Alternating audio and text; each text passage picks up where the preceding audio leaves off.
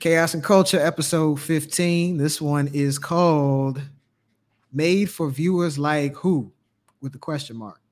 The Unwritten Rules of Black TV, which that part we took from this article that was written in the Atlantic uh, by a woman named Hannah Giorgis.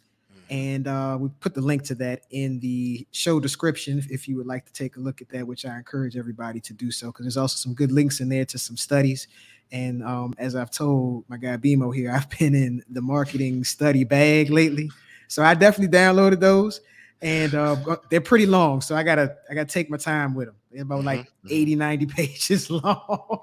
but it's all about um, you know, the industry whatnot. But uh nonetheless, um, as anybody who's been following the podcast, this particular podcast, Chaos and Culture, uh, you know, for episode 12, we had a conversation about black people in film and TV, um, gatekeepers, cultural gatekeepers, and those who get to say what black pop culture is, what it looks like, who gets to create it.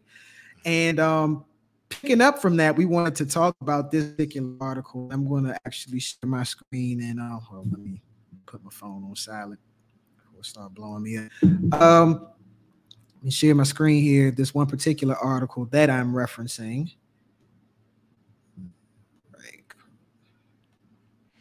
Is the Atlantic where think piece writers go to get paid? I mean, if you're going to write, I mean, the expectation with the Atlantic at this point is, you know, as a reader, it's going to be pretty lengthy. Yes. You know, I remember the, the very first uh, Atlantic article I ever read was written by Ta-Nehisi Coates, mm-hmm. and it came out. Did it come out right before? Or did it come out after Between the World and Me? Or before, or before. Either way, it was around that period when like he became a household name, mm, and that That's was before. the longest. Okay, so that was yeah. in recent years, at least.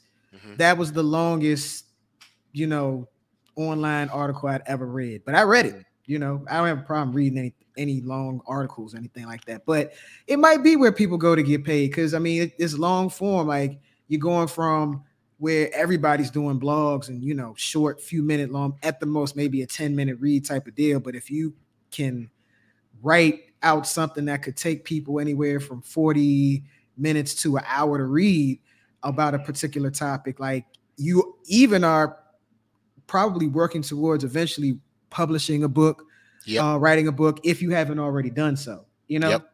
Yep. Um so makes sense. That makes so, sense probably is where people go to get paid, get like paid, paid in other ways on top of that, beyond just you know writing on the internet.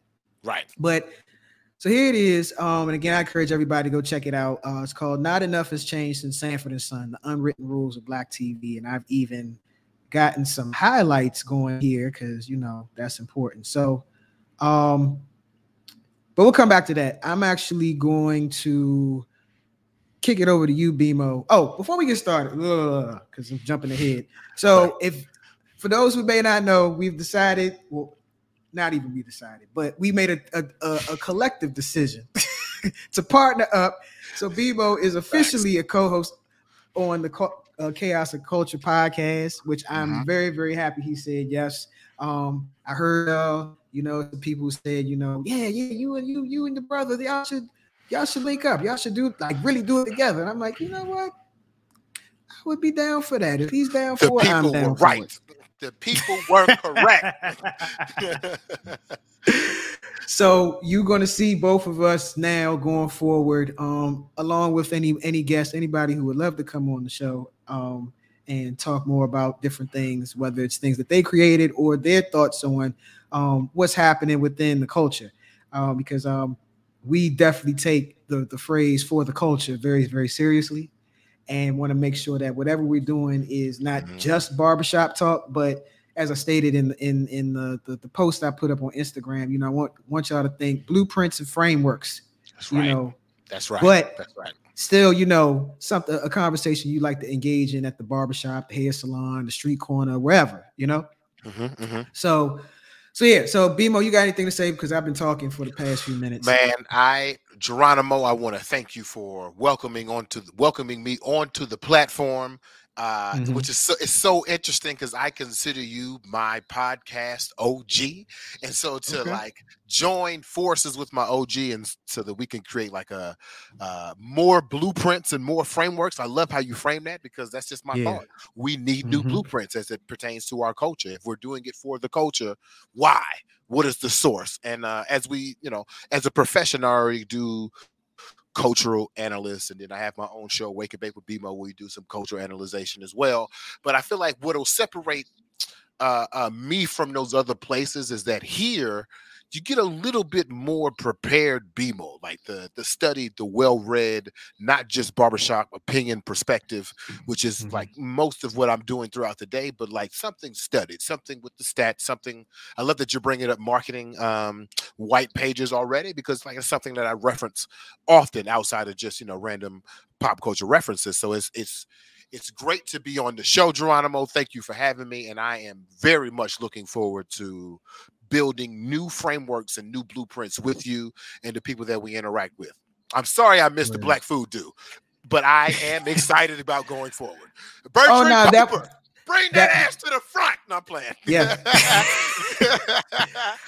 and I definitely hit up Bertrand. Um, and uh, hopefully he'll definitely get back to me wanting to do the podcast so we could do a part two of episode 12. Um, because um definitely would love to get uh his perspective and um as the writer of that particular article on, on current affairs and whatnot.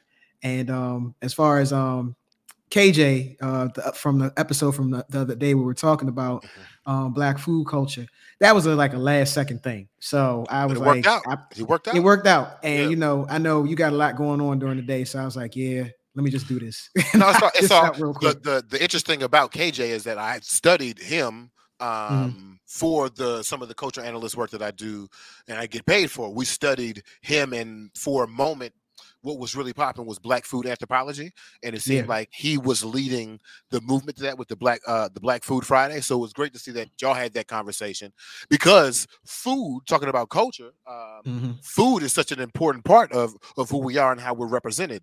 Uh, and one of my favorite questions, which is not what we're talking about today, is can we eat fried chicken in public? So to see that you did food anthropology, it fits right in with the with the chaos and culture. And I am excited, Geronimo. I know the people they look at you and like this man is real cultured. Like, look, he's just suave. He's into the streetwear. He's got the great voice. You're real calm. Yeah, I mean, you got the real calm tone. I came to bring the chaos.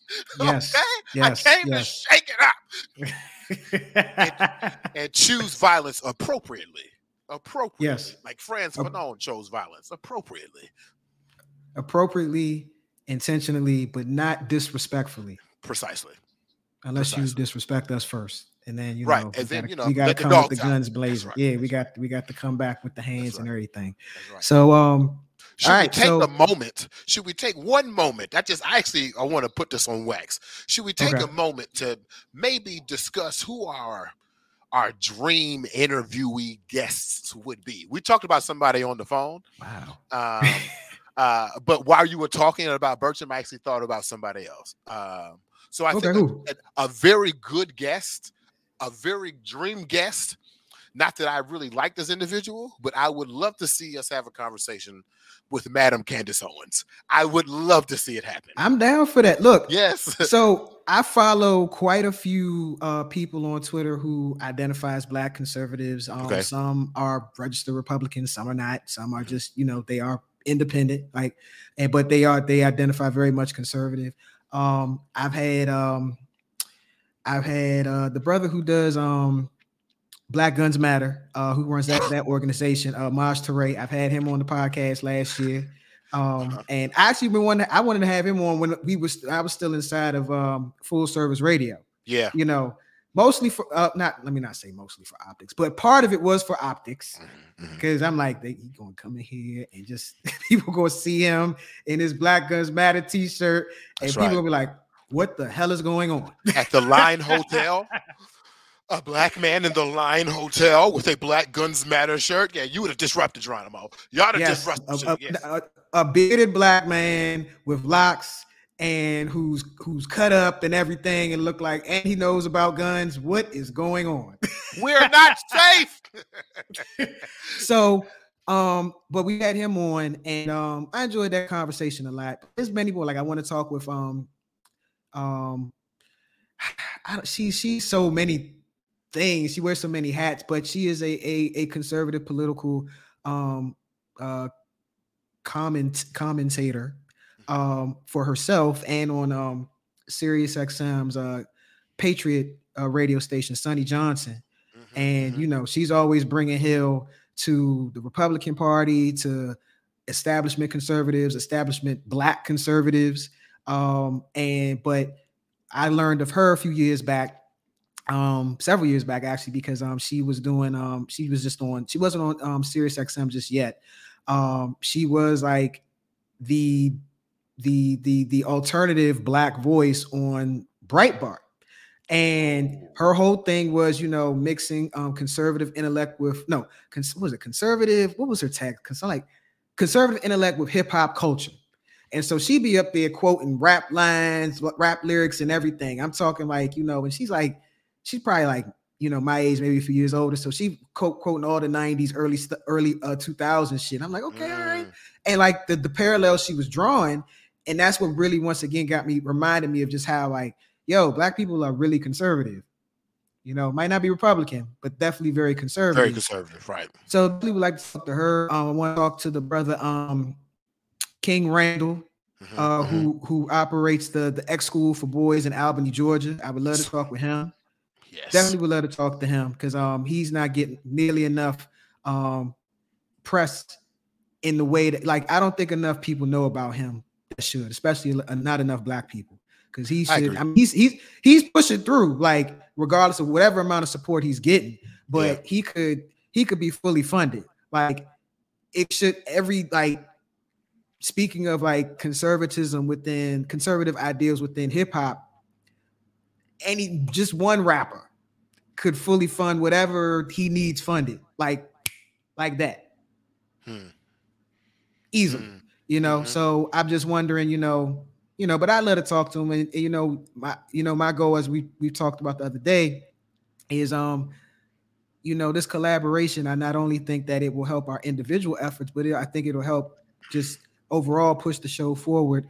And uh, you know, maybe we could cut through, man, you know, and, and get yeah. some more awareness, get some more listeners, you know, and um, because I believe we both have have have a message to get out mm-hmm. and and a perspective that you're not getting in a lot of um mainstream black uh media podcast shows, things like that, you know. I understand. Yeah, definitely. I will say that um as I was watching Charlemagne the God's God's Honest Truth this morning, the age of the black culture analyst is among us though geronimo. So as mm-hmm. we are as we are trying to cut through uh the threshold and statistic wise is low. I mean what did they what did charlemagne say the other day? You only need a thousand listeners a month to be in the top 3% of all podcasts? Um I I'm believe already it. at 125. I don't know what you got, but we halfway there. That's what I feel like. I got to check my analytics. I don't be. I don't even check my analytics on nothing no more. I'm just like whatever. Um, I just I just keep putting the work out there. I I say if I could get a hundred thousand total loyal supporters, period. Mm-hmm. That's you're doing damn. I'd be doing damn good. I'm not even looking at like millions and all that. Like that'd be great to have millions, nope. but hundred thousand like solid loyal supporters, yeah, I'd be I'd be I would be ecstatic. It, it, came to my attention, and we can definitely move on to the subject after this. But it came to my attention yesterday that there are people that we know who are averaging like five to ten thousand views on their story. Did you know that? Um, I'm not surprised. I mean, I, I am not, surprised. surprised. No, I'm not surprised at all, and I'm gonna tell you why because I realized a long time ago that I am, when it comes to the degrees of separation, I am one degree from. I mean, if we could just limit it to just black celebrities, I am one degree away from just about any black celebrity, right, right, perhaps right, that I wanted to, I would, I would, would want to meet. Um, and then when it comes to influencers, like you know, you and I, we know influencers personally. We do. We do. You know what I mean? Um, like I know I can't even, the list is long, you know. Um, and so to know that there's people who may or may not have blue checks, but still are averaging five to ten thousand views on their stories, like that's not surprising. Here's why. Here's why it surprised me. because Okay. I see the events and the content that these people create, and I see the real life engagement, and it's lower than mine. It's lower than yours. It's lower than the Washington Informer Bridge Podcast Network. But mm. yet, here we are. I average about 102. Here I am averaging 102, sold out shows, podcast got views on it, 45, 50 people on the morning show. It just amazes me how well we can do with so little. And I think uh, with the, with podcasts and conversations like these, it is Mhm. about the impact that we make on a nuanced audience. So that 100,000 people, that might be all 100,000 conscious black folks who are on YouTube from the hours of 6 to 8. That might be every last person on the planet that's on narrative. But if we can permeate and set ourselves apart, not only in quality, but in our outcomes, I think we'll do more than fine. And you and I are skilled, um, which I don't know if skill really means any much to Gen, Gen Z. But when the trend comes back that skill is priority, we will be at the top. Well, media skill is important to them for sure. Ah! It- it- Ah! You got to Gen- know how- We are not you- talking about what we're talking about. Who in Gen Z? Who in Gen Z is a great interviewer? Go.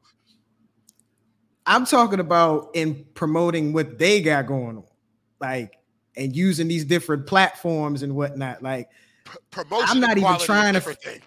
I'm not even trying to figure out how to use TikTok to make it appealing. Like, but it's one of my new favorite social media sites. I love seeing I love seeing regular people cutting up. That Okay. shit is hilarious to be seeing some of the shit people. It's just is. regular ass people cutting up. Funny as shit.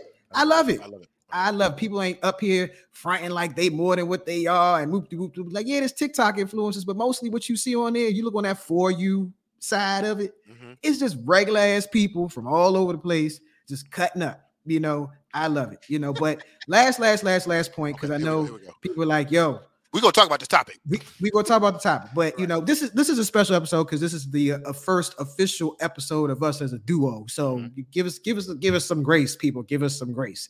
Um, I would love for you know what we do uh to get a cross section of people who include um people who are into um the breakfast club but maybe just like I don't know, do with this show. It's not what it used to be. Exactly. Uh, by the way, by the way, um, if you get a chance, if you can find a, a, a video clip of when Ray J called up to the the Breakfast Club and was going in on uh on uh, Fab, yes. and just look, listen to the energy that huh.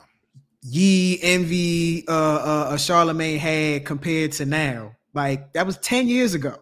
And just Mm. how the whole the whole tone and, and vibe and energy of the show is just like it's something else now. But a cross section of you know a portion of those listeners, a portion of listeners who are tuning into narrative and um and you know in class with Car every Saturday, and a portion of Black Power Media listeners. Like get a portion of all those people that's Mhm. like the perfect that's like the perfect audience to me anybody else that's like i said it's a bonus but just idealistically things like that um all right but um let's get to it. Let's you, get to it. um also did you uh look up the uh, definition of heterodox yet do you do you, Yeah. No, I didn't. I didn't.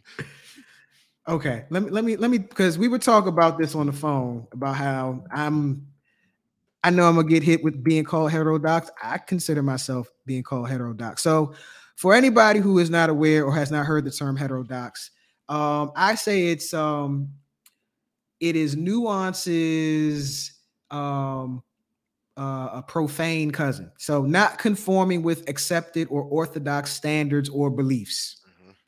that is what heter- heterodox means. All right. So it's not that bad, but people like, you know, like to take shit out of proportion. But um, all right. So back to this article. So let me oh shit, I gotta share the screen again. Here we go. Uh Chrome. All right.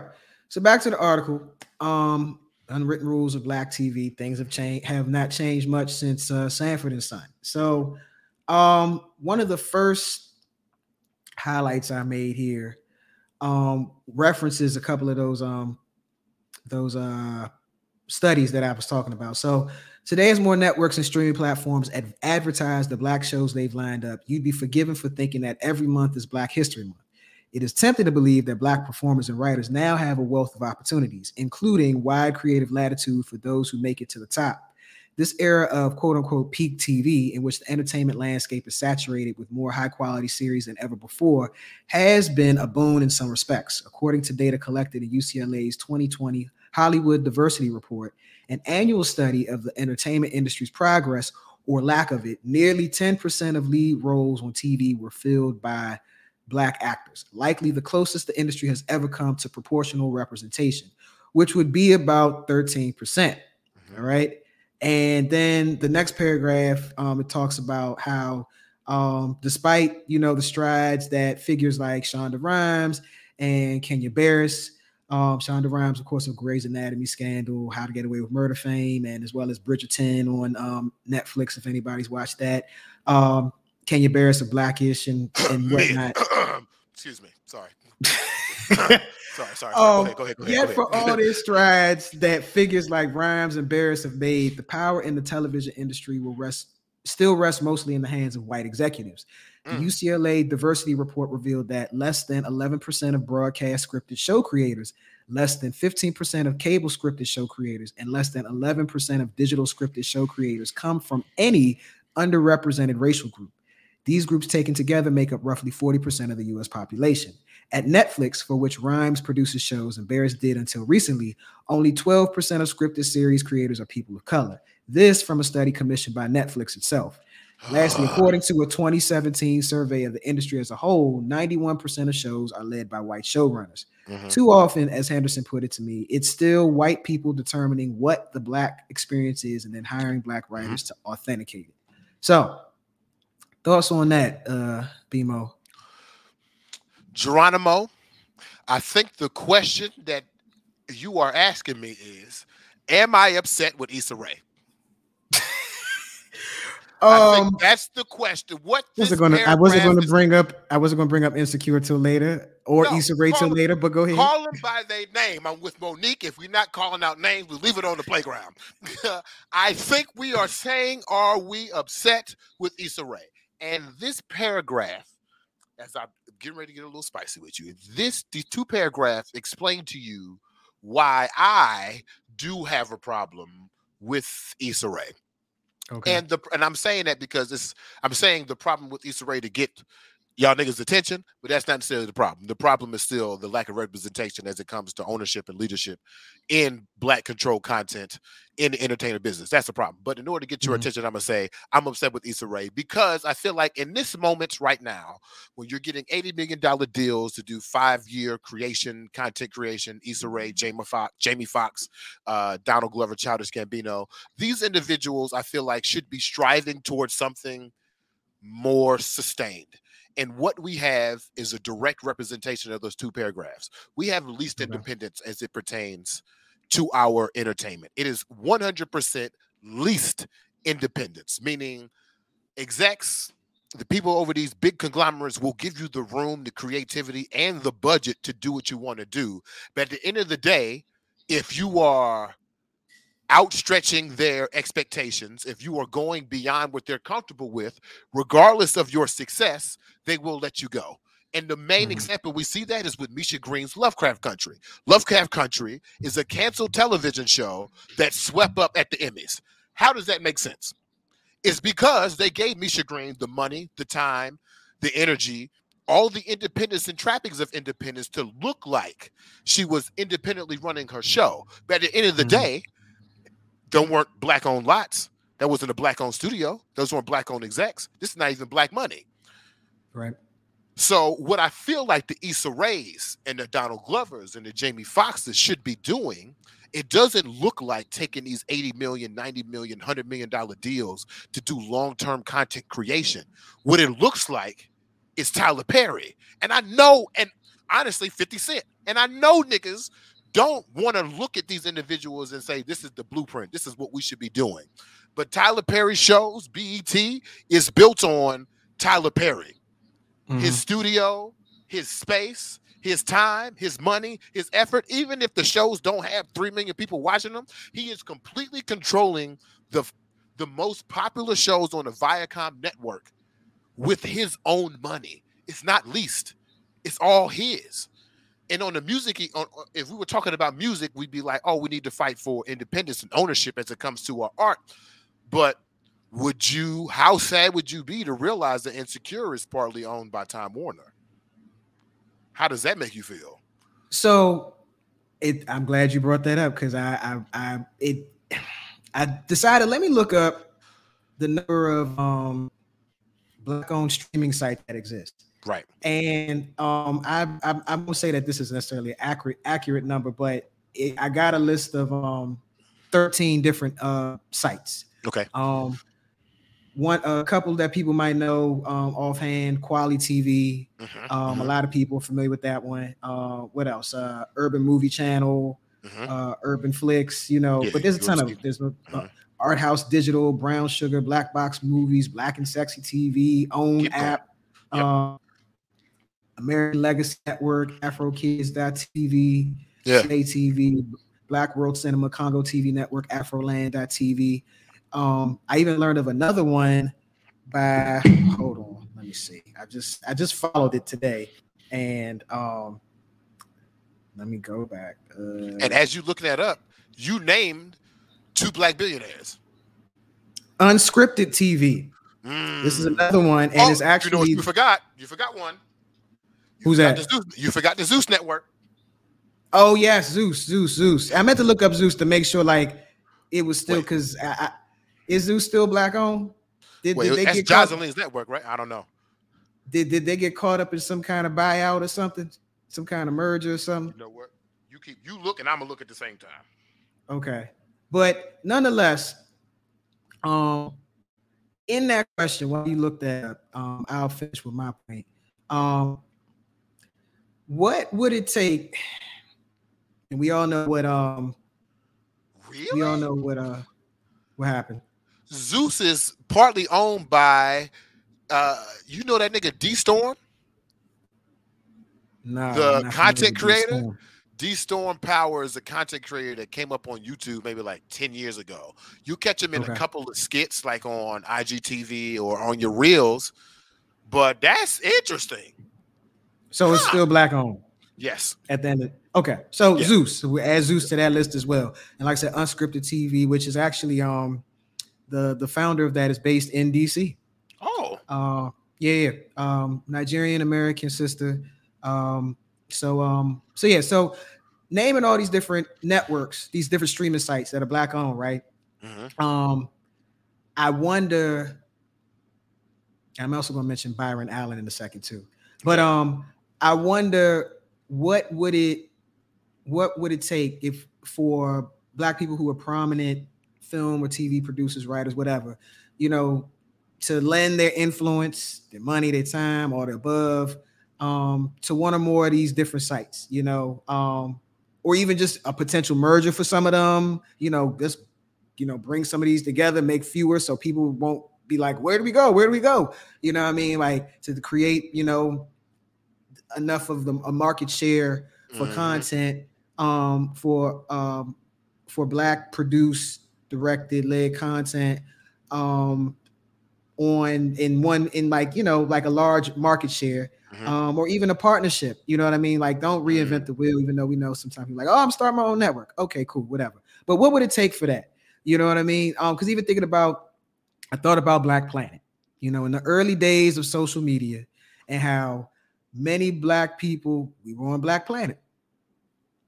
And, you know, despite, you know, where Black Planet is now and how, you know, it, it still exists, but, you know, of course, it's not, right. it's, it's not the, place to be, but it was like, it had our attention.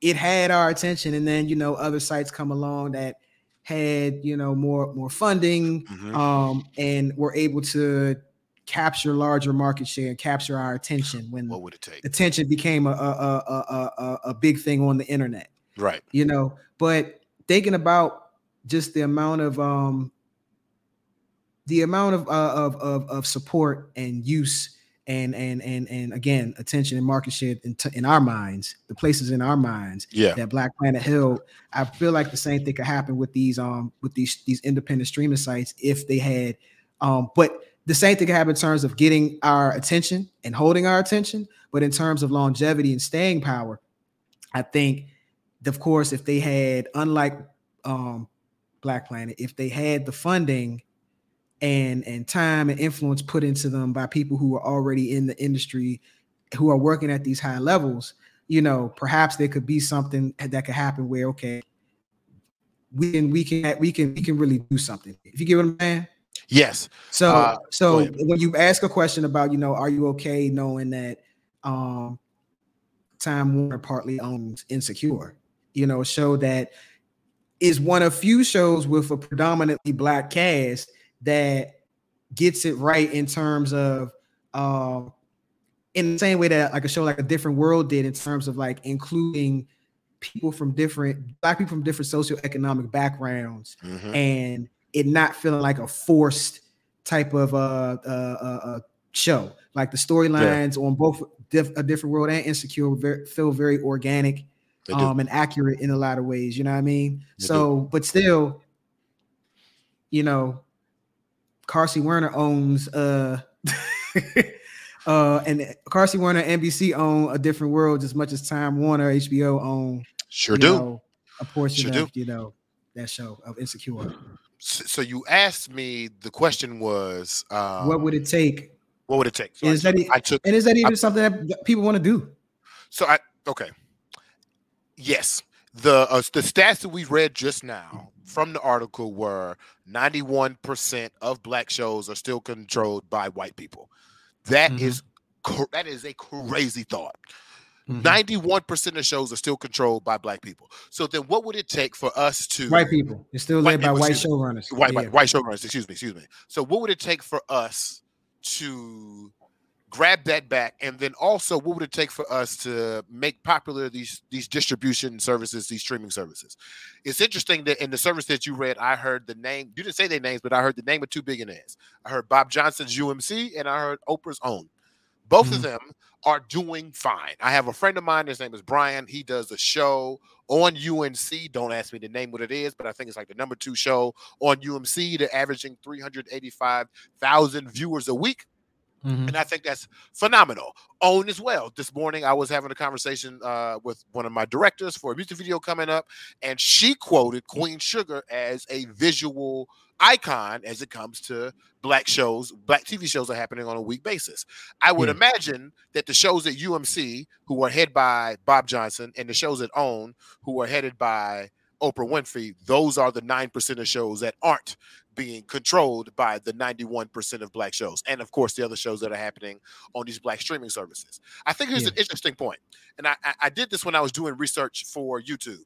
If we're talking about authentic black content that is Mhm. uh, uh, destined to reach a majority black audience, you said a stat that I think people often forget. We are only 13%. We are only 13%. So to judge Queen Sugar on the same scale that you would judge This Is Us is ridiculous. Not only because it's on the own network, is because the demographic of the people who are watching is so much smaller. So if you have 385,000 black people watching a show and there's only 13 million, what 30 is it 13 million? Let's say it's 100 million people in America. It's only 13 million black people in there and we're 300 watching million people in America. Yeah, yeah. So what's that? 300 plus 13 times 3 is 26. So it's 39. yeah, easy, easy math. Yeah. So about 39 million black folks. If 10% of us or 1% of us are watching a show every week, that is way different than 300,000 versus 300 million. Meaning, Mhm. uh, uh, this is and this is also my favorite take about the WNBA. If we had targeted ads for black demographics during these shows, they would be more impactful than the general ads that we would see on NBC. If there is a hair glue commercial during OWN, and I don't mean to stereotype my people, but if there's a hair glue commercial during OWN, that's going to hit more than a McDonald's commercial during the Super Bowl. Well, they're gonna save that for um VH1 and Love and Hip Hop and all those shows. And that's fine, but that's fine. But we talk about what would bring us back. I think it's yeah. I don't want to just blame us for going to places to have money. What would have us there would be uh, uh, honest opportunities and honest opportunities coming from the market in in demographic and success on what that success looks like in the market can we be judged based upon ourselves rather than based upon a majority that we will never be I think that would lead us. That's what gets bounty's attention. It's not the fact that, like, oh, you had 200 million people watching. No, we had 40% of a demographic watching this one show. Mm-hmm. Bounty, give us the commercial with the black lady in there. Cool. Yeah. Now we have money for own. The second part of the money conversation is it's interesting that and maybe because it was Bill Cosby, we weren't able to live out that full dream of maybe what's what the final outcome of different world and the Cosby Show were on a systemic level. But it's interesting that Issa Rae and the Donald Glovers and the Jamie Foxxes are are building money on these other lots. Issa Rae and Donald Glover are on the younger side, so I would be curious to see if they take the money that they have made from these deals, and then they parlay that into studio spaces, systemic spaces, so that they can be black showrunners or they can involve black showrunners uh, on a systemic level as an institution within Hollywood, rather than always coming from, as I speak my entrepreneur language, always coming from the contract level. I'm on a contract to do eight years, so I can only got you, I only got you, Molly. You can only do your special while I'm here. Whereas if I have my own studios, we can record your special anytime. I can put you out anytime. I got to connect anytime. Um, so that's what I would say is the uh, the solutions to how we get back to or how we get to I don't know if it's even back, but how we get to black dominated content is that we got to take the money that we're using from these least independent spaces and flip it into our own systemic places. But at the same time we must look at these advertising companies and these and these uh, people who judge how much money to give based on an ad, how much money to give based on success. We need to re uh, what's the word? Re-operationalize what black success looks like in black media. Okay. So your response leads me to my next question. Okay. Have some black people who've gotten the bag in media settled on the potential reality of black people never holding a majority st- a stake or getting paid compar- comparably to their white counterparts in the industry. For example, you know, you know what the thinking may be. Well, what we got isn't the same as them over there, but it's way more than what we had before. I'm all right with that. Cause I, I think about that in a lot of these, you know, equal equal pay conversations. You know what I mean? It's just like, well, people keep entering into this industry, and we're just going to talk about media entertainment. We're just going to talk about media entertainment, specifically television right now, maybe even film, but definitely television. Um, shit, even media too, you know, um, journalists, radio shows, whoever. Um, people keep going into it for the love of something. Obviously, we know like it it's probably much easier to become a doctor or an attorney than it is to become a successful, right. well-paid uh, person in the entertainment industry. Um, but you know, I wonder if because even though people have a love for this this industry and continue to go into it, um, they know though that the chances of me making as much as my white counterparts, there there's there could be some discrepancy there. You know what I mean? And the ch- the chances are are are slim. You know, so I wonder if the just even though you get these articles. Black people get paid X amount less than their white counterparts.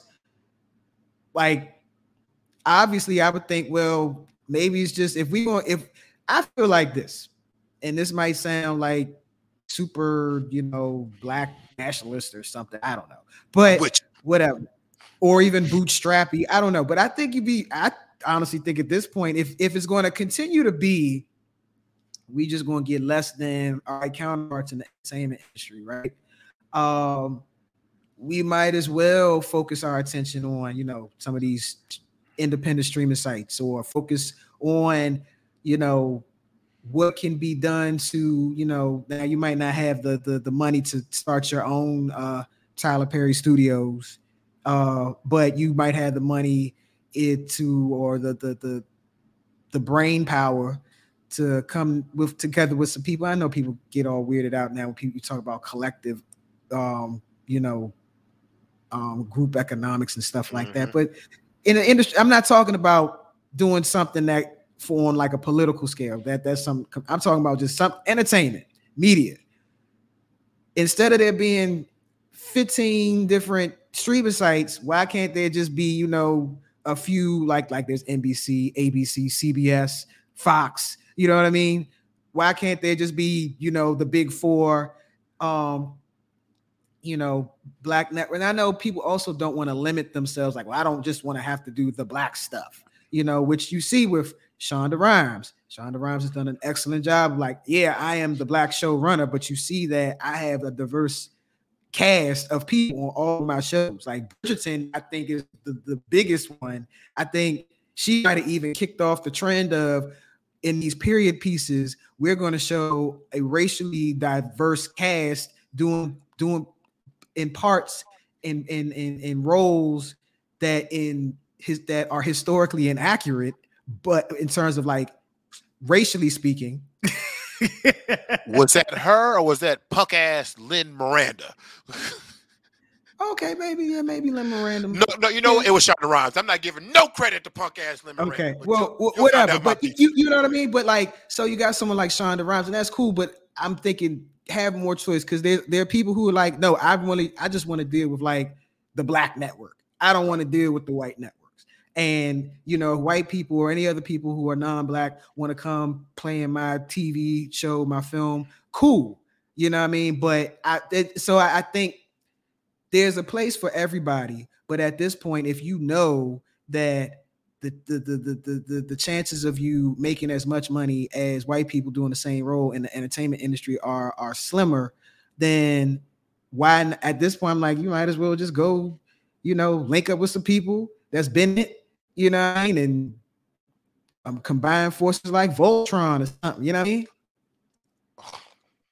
So you from the 80s. Um you know, I you know I'm old. Everybody knows I'm old. It's okay. It's okay.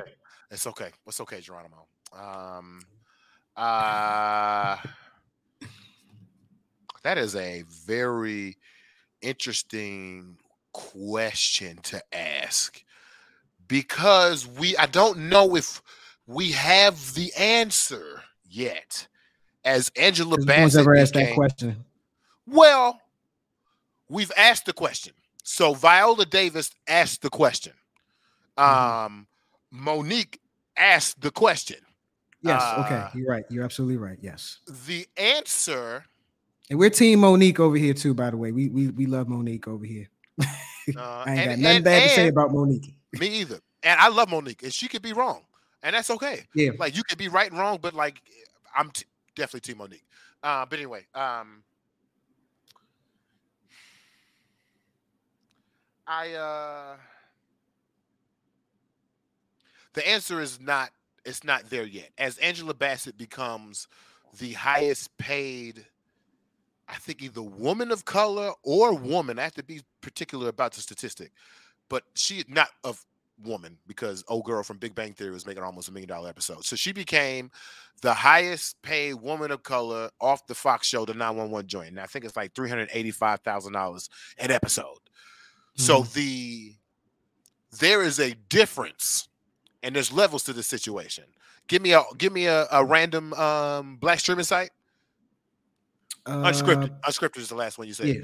Yeah. There is a difference between settling for 385 as the highest paid woman of color actress on a TV show versus uh, putting together a show and demographic with Voltron and Angela Bassett. Angela Bassett is too old. And I mean that with all respect in terms of how Hollywood treats actresses and actors. Angela Bassett is too old and too talented to be waiting on the revolutionary act of combined distribution services from several black distribution networks. Angela. Bassett is too old and too talented to be waiting on the production schedule to clear for Tyler Perry land. She's Mhm. got to get it now. Um, Yeah.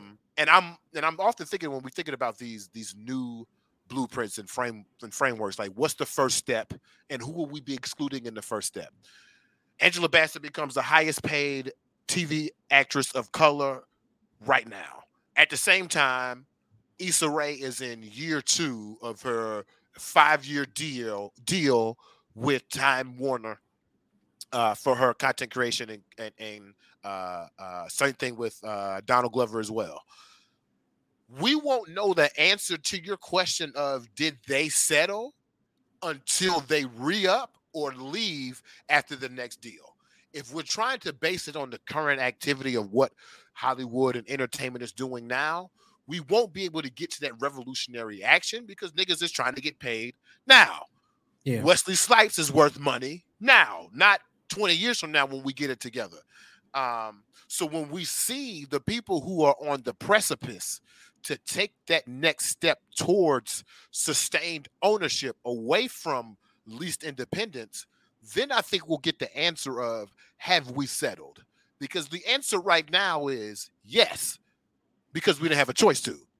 We Mhm. didn't have a choice uh, to be talented in America, racialized and black, and make money the same way that white people make money because the institutions who are providing that money don't value us at that level. We value Right. ourselves at that level, but we don't even have the funds to pay us at that level. If that was the case, Mhm. Samuel Jackson would be in all black movies all the time, but he's not. Right. But he's not at all. Right. And Samuel Jackson is black as fuck. So if if there was a revolutionary step that we did have these all black things, it would have happened already. So to say settle is a word that's kind of like we knew it was wrong and we could have done better, but well, we didn't want to try. I think we tried. Spike Lee is trying. right, Uh, right, right. And, and but that's why that's why I led with the question first of you know is what they're getting because it's so much more than what they started with. Yeah. Will And they be still satisfied? it's still even so much. It's still even so much more than what most black people they know are making. Yeah. Will they be even though it's- satisfied? Is it is it still good for them, even though it's not near or equivalent to They what have their white counterparts are making? It has to be good enough. Yeah. it has to be good enough because if not, I mean, I experienced this when I'm like, and this might be a little trauma too. We need new blueprints, but like when I am black, racialized in the space, and I'm trying to get people to do a thing, uh, whether they agree to a contract or whatever, I feel like when I press them out, the option is not for them to uh, appease my presage, but to just leave the deal high and dry because that's happened so many times. I'm not finna be difficult with you, black man, and your nuanced perspective. Cancel it. I'm good. I'm good. If we are going to be, if Issa Rae is going to be the forefront of our media mogulness in the future, if Donald Glover, these are our two people who have the ability to step into that forefront, when these contracts end, that's when we'll get the answer of did they settle? Because Okay. they would settle. Issa Rae knows better. Donald Glover knows better. They may not admit it, but they know better. They know that the end goal is not the 80 mil. They know that the end goal is to be Viacom, right? Uh, I don't consider these people to be stupid. Same thing with Chappelle and this partnership with Netflix. Like the end goal is not to do six specials for a hundred million dollars. The end goal is to do one special for a hundred million dollars. And I don't have to cut no checks. I don't got to do no splits. I don't got to talk to no executives. I don't got to run it as a showrunner. I don't got to explain the joke to the white man on the board. I don't got to do none of that shit. It is what it is. I put it out and it's successful. We won't know. I keep saying it again, but I feel like we really won't know if there's some bitch ass niggas out here until it's time to put the rubber on the road, until it's time to put that money that they got from Time Warner Cable into a project independently so that they can build sustainable ownership. Okay. Okay. That's a fair response. What do you what do you think? What do you who do you think is out here um clamming up? Who out here just settling? Is it Spike Lee? If I was Spike, I'd settle. Shit, I'm too well, well, old and well, too well, talented. I was able to say Spike. Spike is Spike is old now. You know what I mean? Spike is old, and you know, like what is she's gonna have a count? Uh, 86?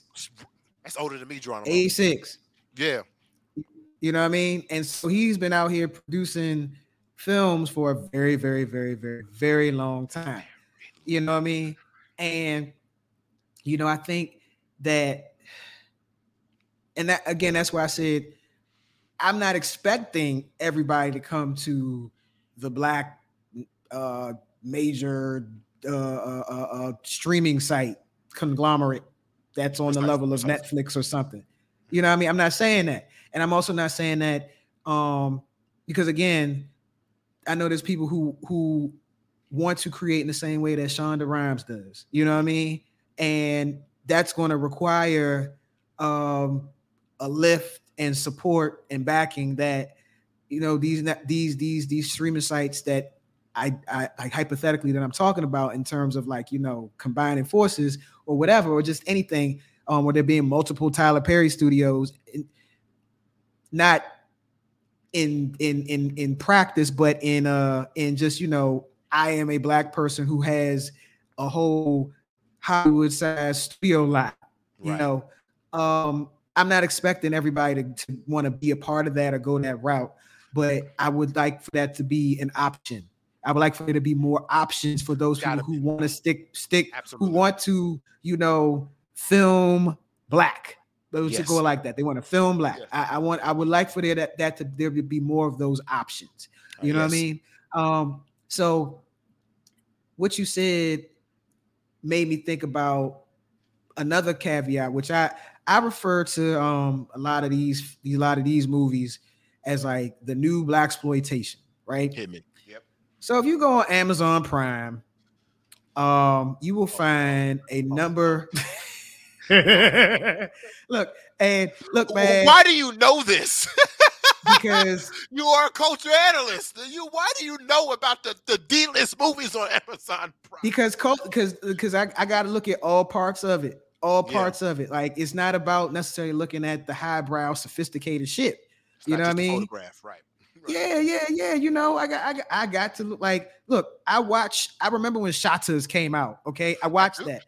I, I watched. I watched. Um, um, um, what is it? Um, what was a, a Master P's first film? Um, I got the hookup. Oh no, no, uh, no uh, uh, uh, uh, oh, uh, came out in the nineties. Uh, oh, it's another song. Um, damn it. Damn it! Oh, I gotta look it up. I gotta look it up. I gotta look it up. Master P movies. Yes, we are looking up stuff. I gotta look it up. I gotta look it up. Um, Master P movies. Let's see here. Filmography. What we got here? They say the what first one was. Oh no! Wait, wait, wait. Uh. yes, we are actually looking this up. This is see Hold up, Master P produced the Players Club. Did you know that? I didn't know that, but I do remember when that came out. Um, let's see. All right, filmography. What was this first film? I know people like you should know this. I should, but I can't remember everything. I got a lot of stuff in my head. On here, I'm about it. I'm about, about it. it. There you go. There it is. There I it is. remember when that came out, straight to DVD. All right, and maybe VHS for some it people. Still it was tape. Mm-hmm. You, you, know, but straight to DVD. I remember, like, so, you know, I and I, you know, so I'm like, okay, let me see what's going on. But I mean, I say it's the new black exploitation because, um, much like black exploitation films of the '70s, of uh, eventually they started off showing, you know um, different plots and things like that um, that would be interesting to black people. But after a while, it became the same shit. You know, pimps, uh, drugs, um, pimps, and drugs, and pimps, and, and more pimps.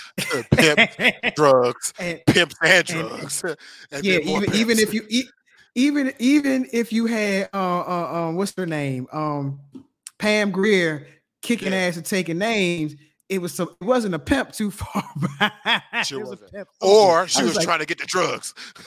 she was exactly. She got she got drugged up. What was that um film where she got they got they they shot her up with the uh, with the with the heroin?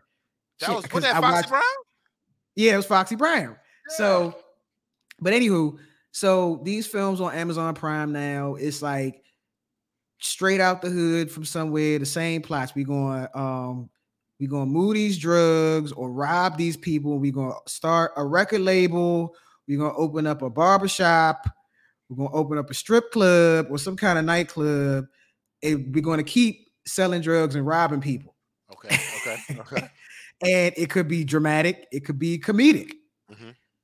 You know, um, the sex scenes look like you know the amateur sex scenes that you would find on you name it any power. any, and, no power looks better because you know power's got like you got we got to have the nice looking people. These are regular ass bodies we talk about. Regular so ass TikTok bodies, bodies. Got you. TikTok bodies. Got you. Got you. Got you. It is amateur Pornhub porn bodies. Okay, that's okay. That's what we talking about. So shit. Let's call it what it is. So, you, you're welcome. You are welcome. By the way, we are streaming. We are also not only streaming live on YouTube, we are also streaming live. I tried to hook up on Twitter and on Facebook.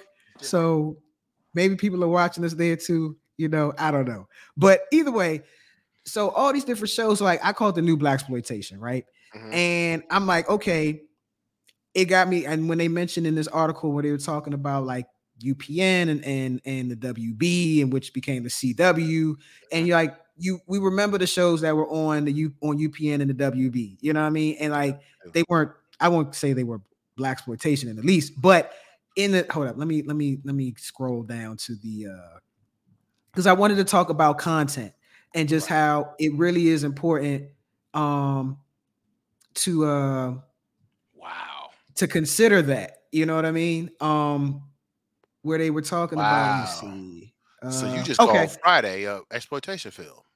It is not a black exploitation film. It Friday is, not, is Friday is not a black exploitation film. That's not the grandfather of all the things you just talked about. No, I, I would take it back to uh, you know, I'm about it. are you are you sure? Okay, well maybe it is. Friday, because the original Friday is about drugs. The second Friday is about starting a record label and drugs. The third Friday is about pimps, drugs, and a record label. Well, I guess I'm thinking also too, like production quality. That that plays a factor because the production well, quality. Okay. Yes, I, I was getting ready to say. I, it's so interesting that you brought them up because uh, you called them black exploitation films, and that immediately thought made me think of who just passed Van Peebles, not Mario. Um, Melvin, his dad. Melvin, his dad, who did uh, Sweetback's Revenge, right? Yeah. Um, and that was good. Like it was, it was guerrilla. Good. It was guerrilla shot, and I'm even thinking about the Spook who that sat next to the door. Like it was guerrilla shot, but it was still a great movie, and I'm, that made me think about Friday. Friday was shot on a million dollars. Uh, the camera was borrowed borrowed. the camera was borrowed by the crew.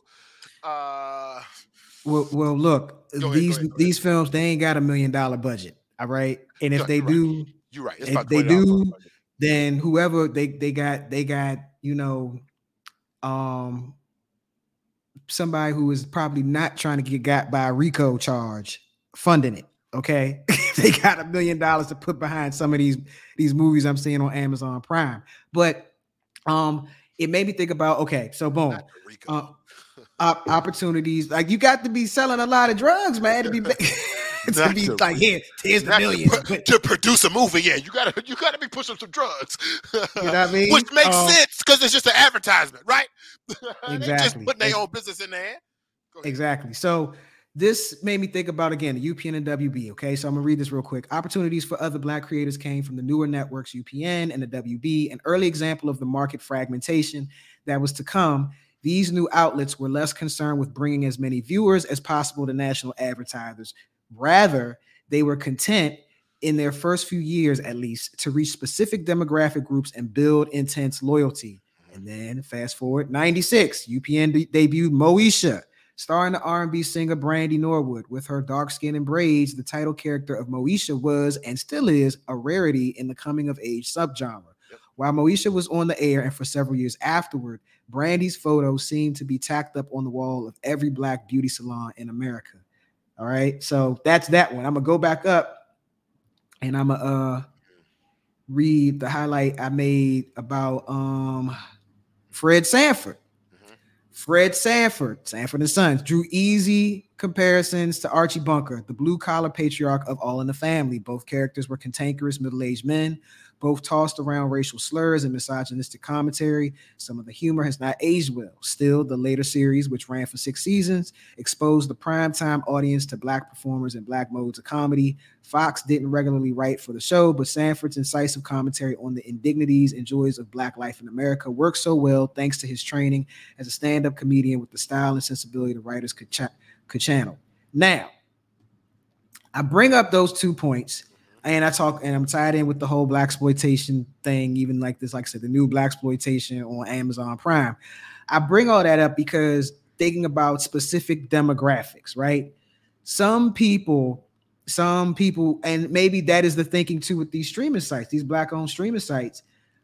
We aren't looking necessarily for advertisers, which is why we have a subscription uh, uh, uh, uh format.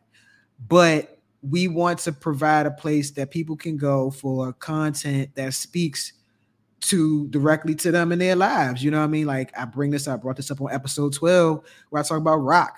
Like Roc was one of the few shows I remember me and my parents watching together every week on Sunday nights on Fox. You know, one because that was pretty reflective of our family, you know, a blue collar family in PG County, Maryland. But also um it was a good show. You know what I mean? And I don't know if a show like Roc could really make it today on a major network, but I think it could work on um you know one of these these these black uh owned streaming sites. And i say i don't think it, i don't know if it'll work. I don't know. I don't say i don't think but i don't know if it will work on one of these major networks today because one we people don't really give a shit about um, want to really want to on a wide scale don't really care about wanting to see they want to see something aspirational on TV now.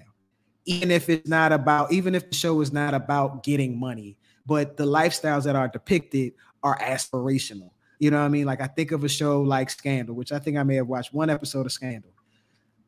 Even though the show was not about getting money, so to speak, it was aspirational in that, like, hey, I would love to be this woman and I'm taking race out of it. I would love to be this woman who is who has who works in this powerful institution and has access and on a very intimate mm-hmm. way to the leader of the free world, or a very powerful man, a very very powerful man, right? Yep. And I also have the ability to make or break situations. And I am the behind the scenes person, the cleanup woman, and whoever, you know what I mean? I got a lot of power myself. Like, so it's aspirational. A show about, hey man, like even a show like um King of Queens, another show about a blue collar family. Like it worked at the time that it did, but I think that might have been one of the last blue collar focused uh sitcoms on a major network.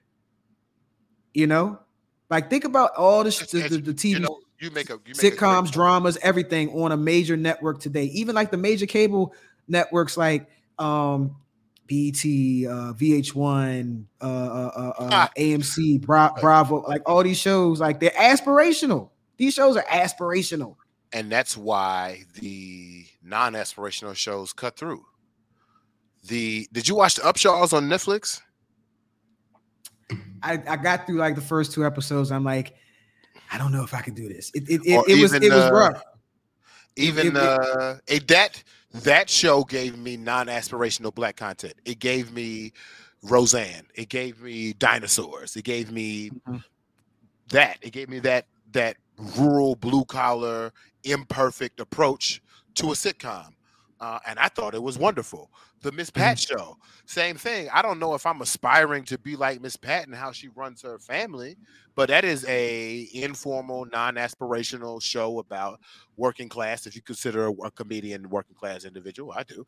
Uh, Especially if if she's not working, she's exactly. still trying to get on. Exactly, exactly. You know? so I, I, as far as content goes, um, and there's two points that you made up. Could a and I, I like the way you framed it. Could a Roc work now on a major network? and I think that speaks to the 91% of showrunners. There was an article that I read um, that included this podcast from the Atlantic and some studio out of New York, also called the the Unwritten Rules of Black Television. I think it's the I think it's the partner to this article because mm-hmm. the article you just pulled up, like I don't I don't know if I saw that, but I saw I saw a different article that said Unwritten Rules of Black Television, and it was a it was a it was a podcast. But anyway, okay. in that um uh in that podcast, they talked about uh they were talking about the periods of black television renaissance. And I love mm-hmm. how you just brought up UPN because the UPN television renaissance is exactly what you explained. They were interested in gathering a black demographic to come to a black space, and hopefully that would translate to uh, major uh, um, advertisers. It did not. They sold UPN, became the CW, kept the girlfriends, left everybody else out. Yeah. The um, the interesting thing that this podcast brings up is what happens between that black television renaissance and the black television renaissance that happens after Shonda Rhimes is successful with Grey's Anatomy. And the answer was from I can't remember the black woman's name was this black woman showrunner who's been on all these shows from Different World all the way to 20s, which is now on BET. The issue was in that gap between UPN and Shonda Rhimes finishing up Grey's Anatomy, the mm-hmm. showrunners had looked at the history of black television, saw what the next stories were, and deemed them to be inauthentic to the black experience.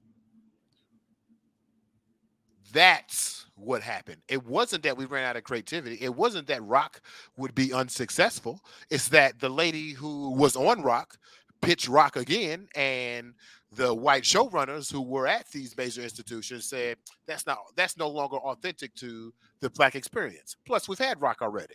Never mind the thousands of white uh, white blue collar shows that I see on television and scroll past every damn day. Never mind that the fact that we get one shot to make our one perspective, and then that perspective is then deemed finished, done, or inauthentic from a white perspective. That to me is that's an issue. That is the mm-hmm. issue of uh, uh, again to go back to that stat of 91% of sh- black shows are run by white people how do we get away from that? How do we create a new framework around that? Uh, can Roc be successful? Uh, and and and the second and can Roc be successful on a major network? We'll never find out because i don't think a major network will get to see a Roc until the dudes who were around at fox for Roc are dead so in 30 well, years, we might get another Roc. Just like we get another Wonder Years right now that's black, we might yeah. get another Roc. Right, except it might be Latina. So get ready for that. The second half of the conversation, you, you said it'd be like what? except it'll be Latina. Get ready for that. Oh, don't okay, think I'm playing. Okay. Uh, uh, it's yeah, definitely because intersectionality uh, in the future will include beyond black. The second part of that is uh, the the thing that you said about revenue being based on streaming service price. I want you to know that as someone who does a little research for Netflix, has just a small insight to their books. If Netflix was trying to pay their bills with subscription money, they'd have closed before Blockbuster. Really? Oh, because because because because I mean I, I I do I remember, and I'm not saying that you're wrong. I'm just I'm yeah. just surprised because I do remember in the article the um the woman who wrote it said that you know the way Netflix works is be, it, it, the way it's been able to work is because people subscribe for all the, the, the the tons of content that you can find on Netflix. People are subscribing just for a few things, you know what I mean? And like pay ten dollars a month or twelve dollars a month, whatever the shit costs now. Um, I um I'm on my mother's I use my mother's account, so you know, no shame my game. But like, you know, whatever the subscription is, you pay that, you get access to you know a full repository of not only um, um, uh, TV TV shows and films from from third parties, but also Netflix original content. You know, right? Take take this, take this. So let's say I don't even want to do no math right now, but like the example that you just used, there are two pay levels at Netflix. There are several pay levels, but to simplify, there are two pay levels at Netflix. There is what we license and what we can give royalties for. So when you see these Mhm. Netflix originals, yes, those are royalty situations, right? But how many Netflix originals are there? There are a lot of them, and they're based A in lot. and the originals royalties are based on new signups. So it's not like your mother's twelve dollars goes towards uh, the Will Smith movie.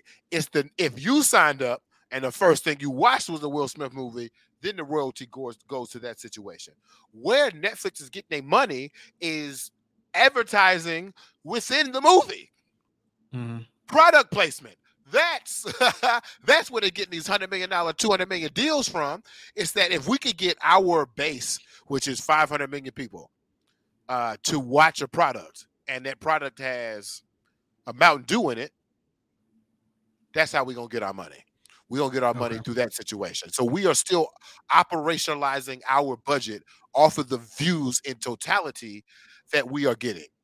If we use that same method for unscripted, knowing that the threshold for a Netflix is 13%. Let's just say max we could get is 13% of what Netflix total revenue is for the year. On on the best case scenario, everybody from Netflix leaves. We all go over to unscripted. We all subscribe. Uh, we all pay on time. That is 13% of the money that Netflix will be getting on an annual, which I think is like three to five billion dollars.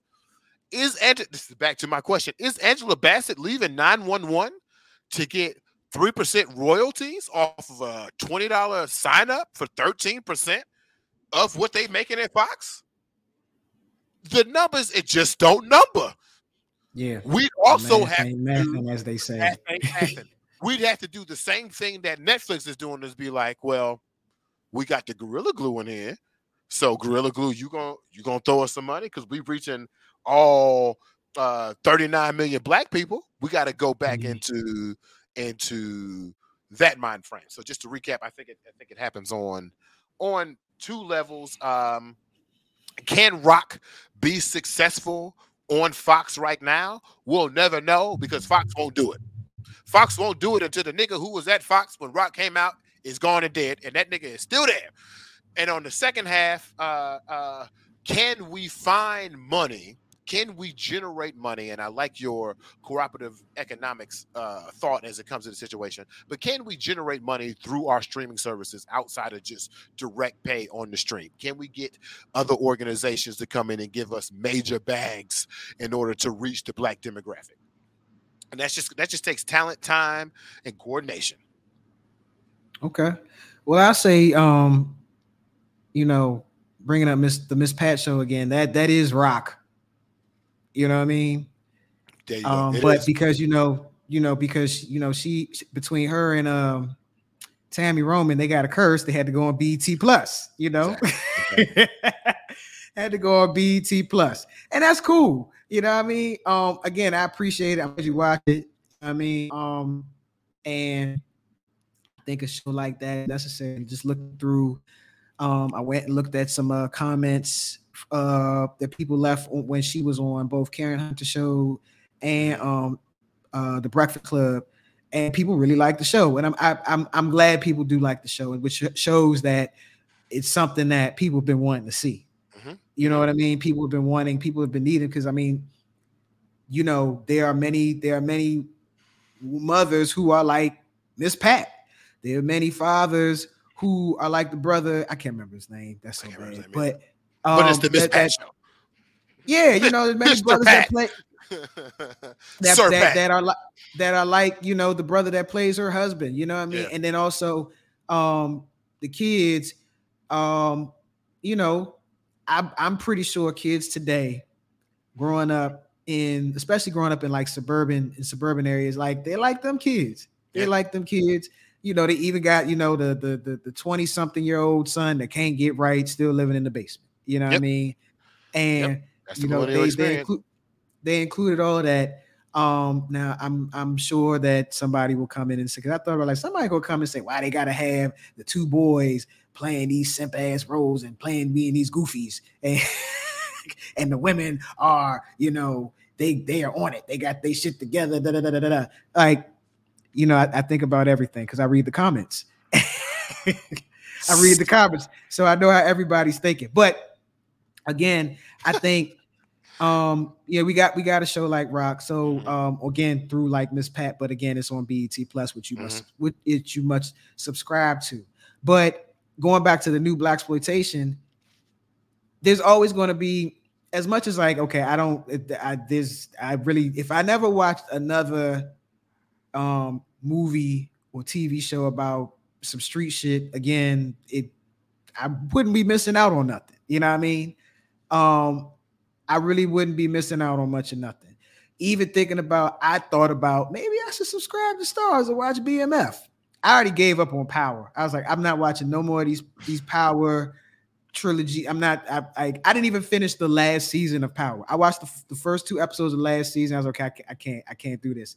But I was like, maybe I should watch BMF mostly because I wanted to see. I, I know um Kash Dolls and I like Kash Doll. I want to see how she how she playing in this. You know what I mean?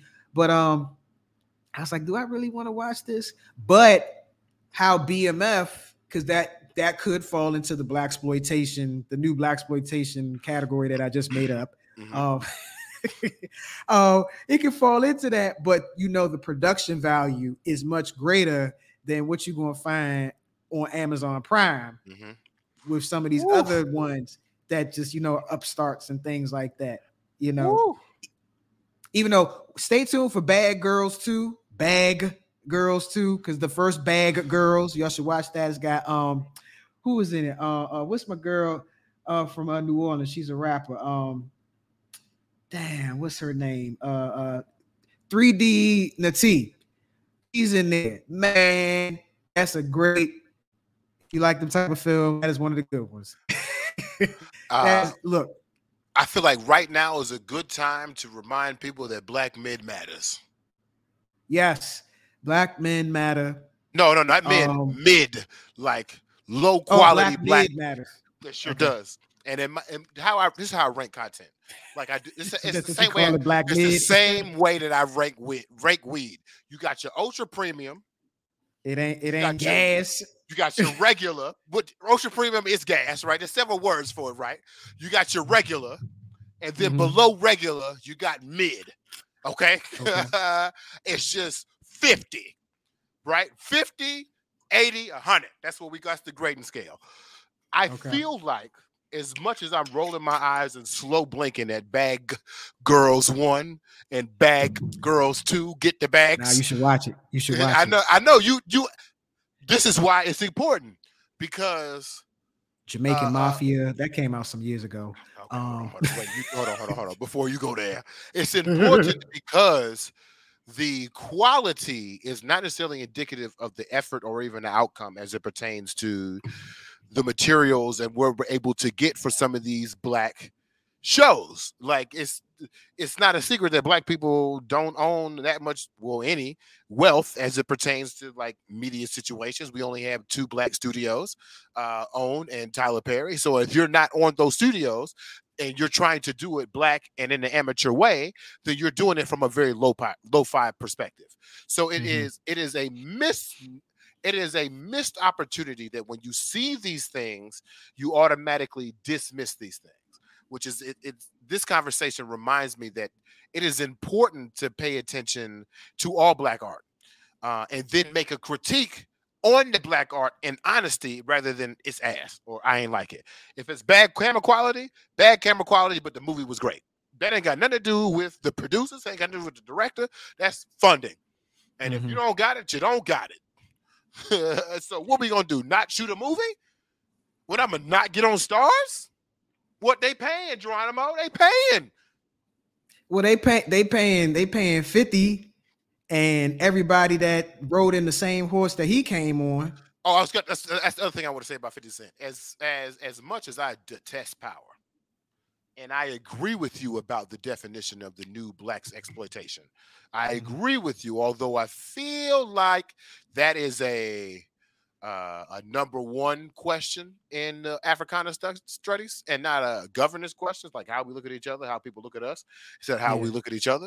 Um, I don't mind seeing hood movies. I could watch. I could watch Paid in Full every day for the rest of my life. And a Paid in Full two could come out tomorrow, which I think there is a Paid in Full two. But Paid in Full three could come out tomorrow, and I'm me and my homeboys we going to see it.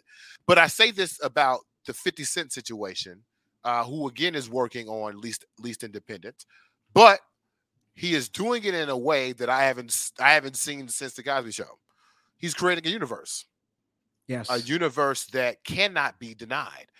Mhm. Power and all of his entities are is the most popular show on Starz.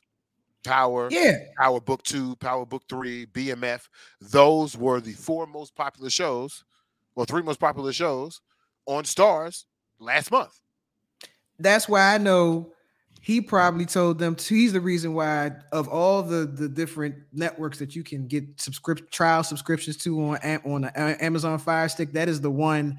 Uh, I know he probably told them no free trial. Either they're gonna pay the three dollars for three months or 99 cent a month, however they decide to promote it, whatever day of the week it is, or you just not gonna watch it. All these other network, all these other networks with streaming sites, they like, oh, we'll give you the seven day free trial, whatever, whatever. 50 like, no, No, I want all my. He been look how to rob the industry, get rich or die trying. He ain't never stepped off that that platform, very true. that soapbox. You know what I mean? Since day true. one. Um. Also, one more shout out for uh uh um as my as my homegirl uh, uh Lana calls it bad black cinema, um, which we which we actually got from um from uh, uh old Russ Parr Olivia Fox days of their morning show back in the day. They used to have a, they used to have to do a segment called Bad Black Cinema. Okay. But uh she got the, the- you got and this is real this shit is really bad. But um it's it's so bad it's just like funny. You got to watch Mississippi Shakedown, Mississippi Turned Up.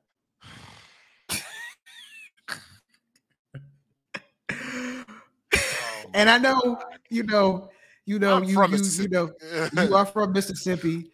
Um, yeah, and they both sat in Jackson. oh God. oh God. No, gotta watch Miss- no. Mississippi Shakedown, Mississippi Turned Up. Is Turned Up the sequel? No, they two different movies, but with the same lead actor. And you said it's so bad it's good. All right, I might give it. It's so it bad. It's just like you know, but we just like you gonna be like, but wait, that don't even make sense. And you just keep watching because you like, I just got to see how much more ridiculous this is gonna get. We need those bad movies and show. Because actually, when you said that, I ain't seen the show, but I feel like we don't get P Valley if we ain't had all these trash ass shows and movies. Like, it, have you watch P Valley? Now I ain't watched P Valley. I think you I would fuck with P Valley. I think we'll fuck with P Valley. Okay. Um, we don't get a show about southern rural strippers in Alabama and their drama unless we have Shottas. I am actually a hundred unless we have power, actually, because it's on Starz. We don't get that show unless we have black exploitation. And that makes me wonder Players. Club. Players Club is a cold classic. exactly, and that's Players Club is black exploitation. Black exploitation. You are absolutely right. So, uh, so I'm wondering. I'm wondering, even if we traced, because like black exploitation, it, it it exists in two forms. Because you have Sweetback's Revenge, and you have Spook Who Sat by the Door, and you have not Foxy Brown. Um, what's the other one? Uh, what's the other one? Pam Grier did not Fo- huh? Jackie Brown. Jackie Yes, Brown, which Jackie can get Brown. so you have these movies who follow in that tradition, but then you have the output of those movies uh, that follow don't don't follow that tradition, but are able to be made because of the success of that tradition. I can only think of the article that that I read in the podcast that I wrote. I'm thinking specifically about Shonda Rhimes's Grey's Anatomy. The only Mhm. reason she gets to scandal is after doing a multi-diverse cast, long form medical successful drama on ABC about Grey's Anatomy. Had that joint been canceled in season one, we never see Shonda Rhimes. We ain't never heard I mean, that she lady. she basically picked up where ER left off. And you I feel what I like that was genius of her because it's like medical drama, diverse, dramatic, network television. We love it, proved it, do it, get it done. Mhm. Scandal is much more is much more advantageous on that front. Like you got a black cleaner that's fucking the president. Wow, wow. And if it weren't for scandal, we would not have the Oval on We would ha- So then I so then I wonder I, I wonder like what does Shottas, what does Mississippi turn up, what do they, as we say, black mid matters, what do they open the door for? Because because Friday opens the door for hip hop filmmakers. I don't know if there are any more hip hop filmmakers after Ice T, but Ice Cube, Shit, but Ice Cube had a long career in filmmaking. Still I got mean, one in filmmaking. We can't forget about like you know the Hughes brothers, the Hudlin brothers, mm-hmm, um, mm-hmm. John Singleton. You know we can't think about the poetic justices. We can't forget about uh, the Menace II Societies. You know, um, I know we're talking about films now instead of TV. Um, right. But I mean, shit I could. You want to know a black exploitation show that came out in the '90s that didn't last? What's that? South Central came out on Fox. Yeah. Um, uh, uh, uh, Larenz Tate was on it. It didn't last because look up South Central on Fox. It can't. It, it, did not last. It did not last. He's even an episode where he got robbed on the bus of his sneakers. I think he had on some Jordans or something. I don't know. Yeah. He got robbed on the bus, but it did not last because it was the way that they they they did it, it was like we're going to make it. They were trying to do a South Central Roc. That makes sense, but it but work. it didn't work because yeah, it just it just didn't work because it yeah it didn't work. But I would say that may have been because of the the amount of violence that was taking place in that part of the country at that time. How um because this was this came out after um, Rodney King riots mm-hmm. and everything. Mm-hmm. Um, I'm just I'm just thinking that you know it, at the, the time it was was bad for that show as well, but um and the way it was written, but that might have been considered a black exploitation TV show.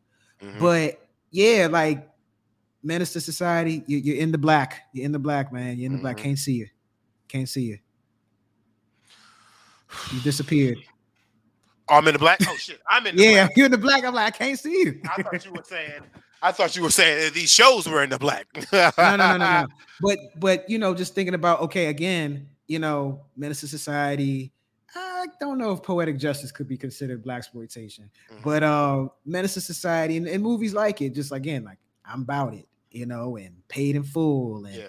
you know, things like that. Um, I don't, but um, it did make a way, and people are going to create because people are going to watch it. Like if it's just going to be like, look, your hood, your city knows that y'all did these movies, cool. You know what I mean? If if it weren't for No Limit Records, people outside of Baton Rouge, New Orleans, um, Richmond, California, because he, you know, he was out there, you know, maybe Houston, Texas, um, may not have known about I'm about it if he right. didn't already have No Limit Records. You know, that whole low, that whole like deep south region of the country might not have known about, you know, that movie. Yeah. Cause I'm sure because at that time it was still like we moving shit out the trunk. We we driving from city to city to city. Yeah. You know, if if if it weren't for um even no limit records, you know what I mean? So I think again, there's a place for all of that. There's a place for all those types of movies. I'm not saying um they shouldn't exist um the reason why people can have to continue making those type those movies with those types of plots that's a different conversation. Yes. That's a different conversation. And I but like that's because yeah, yeah. Uh, because those issues they don't look like they're gonna be resolved anytime soon we're gonna keep getting them type of movies. Yeah. So um I, I definitely think um again going back to what i said earlier about you know having more support and funding and backing up behind these black streaming sites, mm-hmm. there there needs to be more options for black film and TV creators to choose from, whether they want to go the big major network, major studio route, or if they want to go the independent, we going, you know, keep creating black route. You know, right. that's all I'm saying. You know what I mean? That, that that's all I'm saying. That's all I'm saying, you know. You. So yeah. um we gotta we gotta end with a solution or okay. some kind of you know good conclusion. So with all that, knowing like okay, boom, basically, um, the unwritten rules of black TV. You know, white people still going to be like, oh, you can't write. Um, oh, we didn't even talk about how so many uh, uh pe- white people within um Hollywood don't believe that um non-white people can write for white characters, can white write white characters. You know what I mean? There's a um, and it made me think of um Nell Irvin Painter's book, the, the History of White People. She is a black woman from Oakland, California, who mm-hmm. became an American history historian and wrote a, a, a book which I'm going to buy called Black, you know, called about the history of white people. And she said in a lecture that she did at a, at a college, um, she said, uh, anybody can write about anybody in terms of like the history if it's if you are well researched. Yeah, you can. You know what I mean? Like I don't I might know I don't know what it's like to live as a white person, but I can write about the history if I look through all the history that exists for it. Right. You know. So exactly. why is it that white people can write about us in film in film and TV, but people like you can't write about white people as a black person? Why not? They scared. they Why scared. not? They scared especially, because especially if, if if I if if I spend time around y'all, it's not like I have no I've never been around white people. You know what I mean? And, and like they scared. That's all. If and you know what it is, it's guilt, right? So if white people write for us and we see what the reaction is, mm-hmm. they know that turnabout is fair play. If I'm explaining white, if I'm writing a white character, then maybe it's just my black violent ass. But if I'm writing a white character, you're not gonna be upright. you're not gonna be the most forthright progressive player. No, you're gonna be the dumbass in the background. You're gonna need a friend. We're gonna need to do all this like hyper whiteness to make sure that we know that you white. But yeah, you should be afraid. Because turnabout is fair play. You should be afraid. I get it. I get it. If I was the 91% of show, the 91, per, I'm looking this way because you over here. Someone look this way. The 91. Shout out the lady of the house, by the way. Yes, Got to shout out the lady of the house. Shout out to the lady of the house. She right here. Listen to me talk. Can't hear you at all. so it's just me yelling. Um, but the 91% of showrunners who have been controlling black shows, they didn't mm-hmm. start mm-hmm. yesterday, Geronimo. They didn't start doing that yesterday. They started in the 70s, the 60s. They got new jobs in the 90s. They passed on nepotism in the 2000s. Like, this is generational thoughts on how blackness can be represented and then how blackness can represent whiteness. It is straight up 100% guilt and retributional fear. And I have no interest. I have no interest in appeasing any white person of that fear. None. Mm-hmm. you should be scared. You should be terrified. And my solution is when we get to our sustained ownership, when we are making our own things, regardless of the regard not needing the approval of non-black people, when we get to that point, uh, we will have white characters. There will be white shows. You will film white movies on this lot. You will have to be approved by black dollars specifically because our lots will probably be more accessible, cheaper, mm-hmm. and more equitable to gain access to. So while you waiting for the gatekeepers at MGM, while you waiting for the gatekeepers at Columbia to overcharge you and then take royalties hefty off for 200 years of industry, when Issa Rae pop up with her studio, and it's the same size as Howard's campus, and uh, studios are cheaper, it's easier to access, the gatekeepers are easier to get to. It's not generations of trauma that led to this moment. You goddamn right. Just like you see white people at HBCUs, you damn right you'll see white people on these campuses. And they should be nervous. You should be scared. Like I'm scared if I wrote a sitcom right now and I took it to CBS and they gonna rewrite me, I'm scared. Because what does white man know about me? He can read, he can research, but did he talk to my auntie? Did he get the oral history? I don't think it worked both can ways. He, can, can, can he write the actual lived experience? You know, can he even write my language? I can write his because I studied it for 18 years. Can he yes. write mine? Can he? Can no. he write?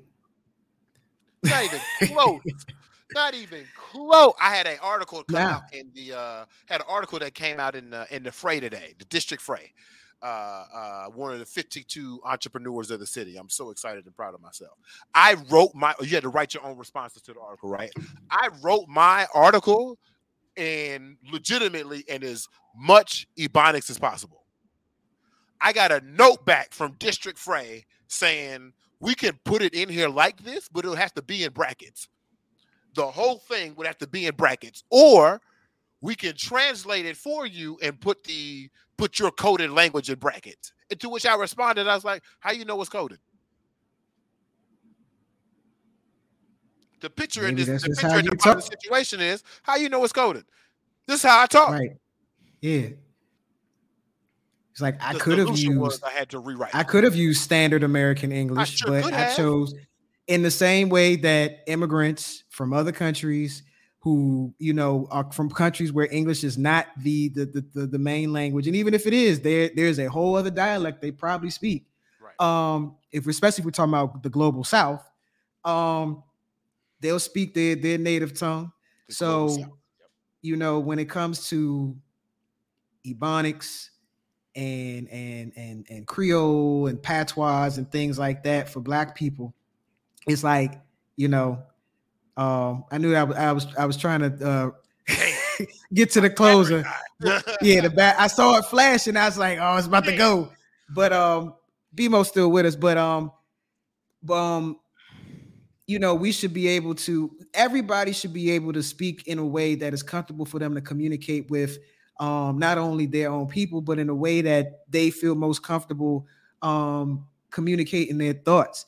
Because some people, that's how they that might be how they best communicate, and it's still English. You know what I mean? Um, now, but that that again, that's a whole. We could talk about linguistics another day. Um, so I say all this to say, here's the thing.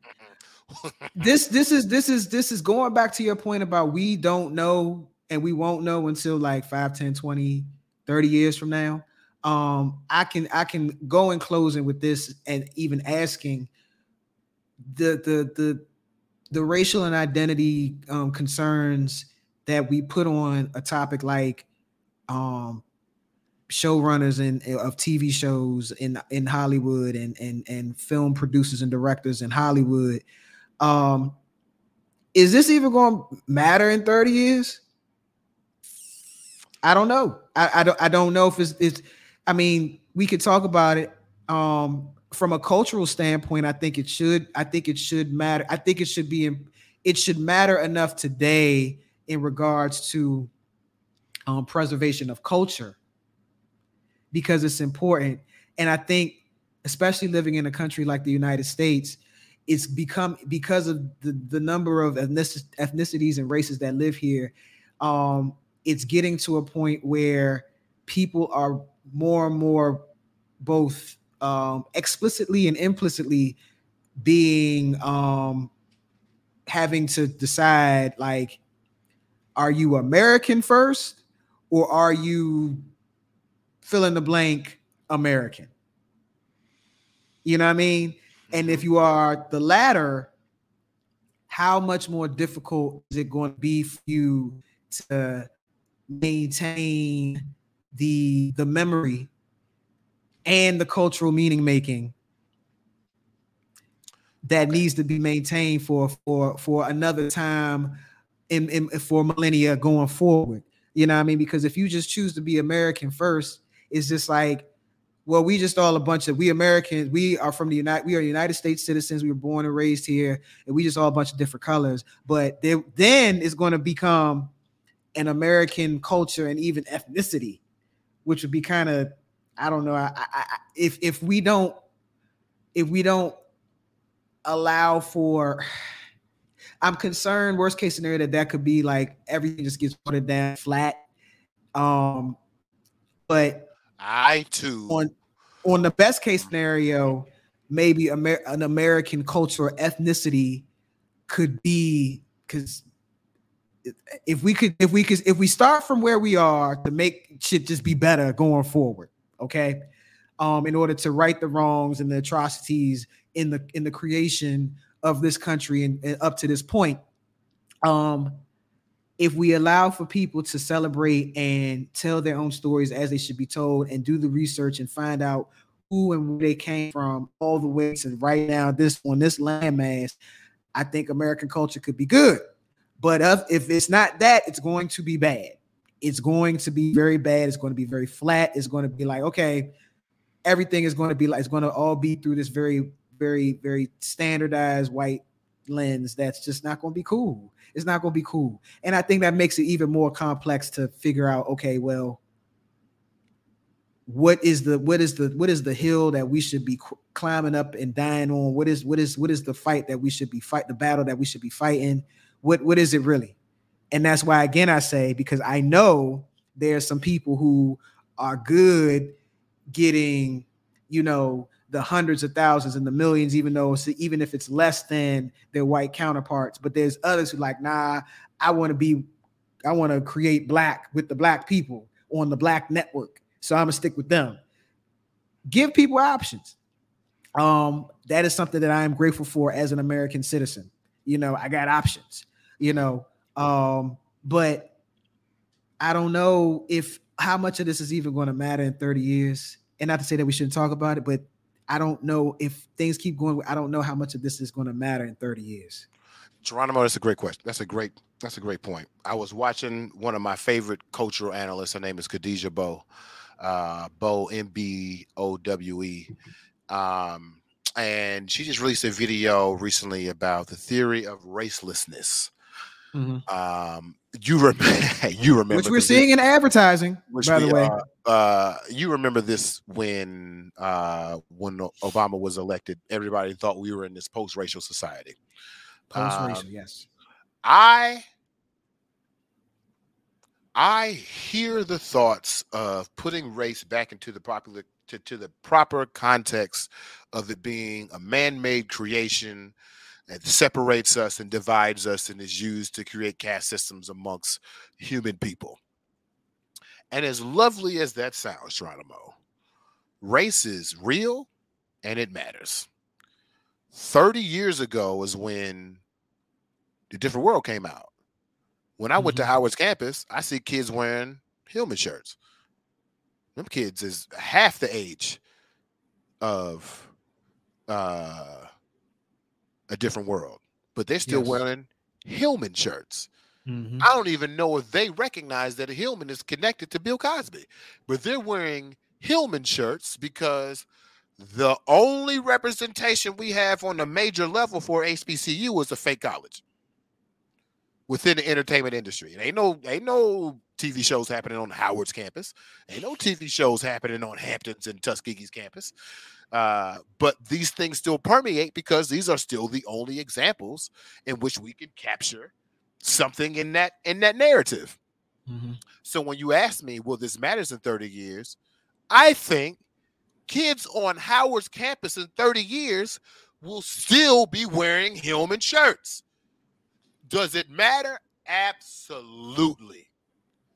Absolutely. When I go to my niece's house and they have their Disney coloring book, my nieces are what, four and six? They have a Disney coloring book, and in their coloring book, they colored all the princesses black and nobody told them to? Yeah. It matters that they're that my sister is intentional about showing them only black cartoons. It mm-hmm. matters. Mm-hmm so that they can feel like they have a place in this world. To your point, racelessness to me, post race to me, ignoring race to me, devaluing race to me means that we revert back to a state of neutral. Yeah. And unfortunately, the state of neutral on this planet is whiteness. Unfortunately. And until we can change that, race must exist and it must remain a priority as we express the different perspectives that live in this country. Uh, it would be irresponsible, racially irresponsible for the internet to exist, for independent distribution to exist, and we all choose racelessness. That is that is not the solution. The solution is we evolve as a people, we evolve as a society, and the TV shows that we make, the movies we make, are reflective of the reality and the future that we want based on the past that we have experienced in truth. Not something that we made up, not the denial of critical race, not that bullshit. The view of what happened in truth, who we are in present, and what we hope to see in the future on an artistic level. One of the unwritten rules of black television, I don't know if it's directly expressed in the in, in that situation. It always feels like we have to represent something that's real, Mm-hmm. something that actually exists. I deny that. No, be aspirational, be out of the loop, like like Cosby was trying to do with the the, the Bill Cosby show. Be aloof and and and arbitrary, like sorry to bother you. Be more than just the black exploitation. Perfect those still, but continue to reach forward. Like we have to, as an as a race, we have to artistically move forward. And at the same time, as a race, and I feel like we're going to discuss this on chaos and culture often is how do we get how do we love black agree with black be black love black and move past black? I feel like that is the way i don't know if we slowly if you're talking about slowly integration or as i was listening to um uh, somebody who actually surprised me with their intelligence, which was Deion Primetime Sanders on I Am Athlete, as he's talking about. Uh, you want to talk about somebody that surprised the shit out of me? It was Deion Sanders. I did Okay. not. Ex- I did not expect. You ain't think he was smart. I didn't expect. No, I didn't think he was smart. Uh, and I didn't expect him to talk about race in the sophisticated manner that he did surrounding black football. I did not expect that. I didn't expect he said something like uh we were talking he was talking about HBCU combines and how uh you know HBCUs who are often overlooked in the NFL draft they should have these special situations in which coaches are mandated to come to these HBCU combines and actually scout the players. And what Primetime said was I don't want that. I don't want separation. What I want is more spots at the combine. So instead of 150 of your best players in the nation, which we all code that as white or people who are in white institutions, instead of it being 150 people from these colleges, make a in that combine, make a mandate to have 50 spots for HBCUs.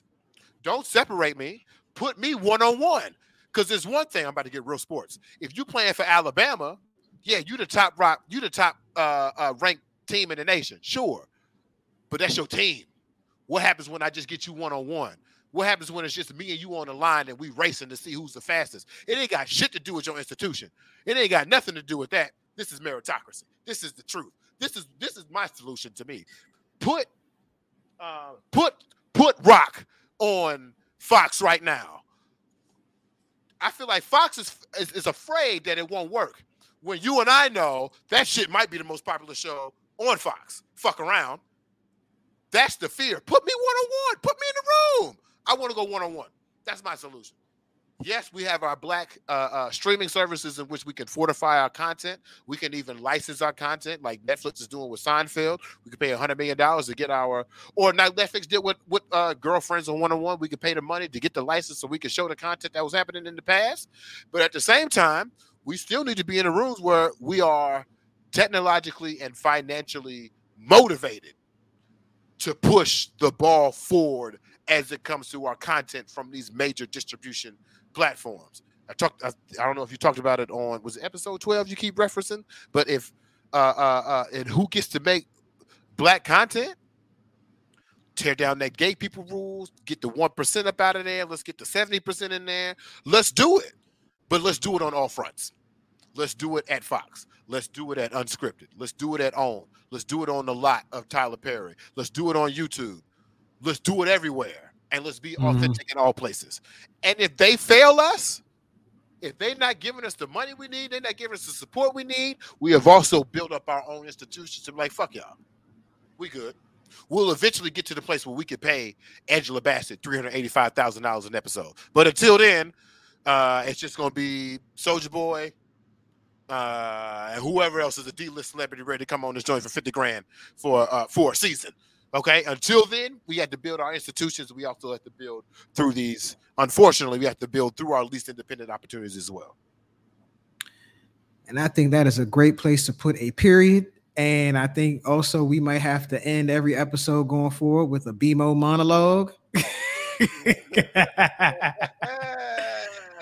you know what I mean? Um, I'm definitely going to make this one of the promo clips. Okay.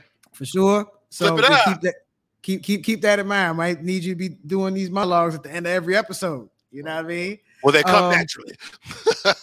and and that's why you know Yeah, right. that that's exactly why um all right well that's all we got you know um for anybody who was watching us on any of the three platforms that i attempted to stream on i appreciate y'all if you watch this after the show that's cool too we appreciate any feedback.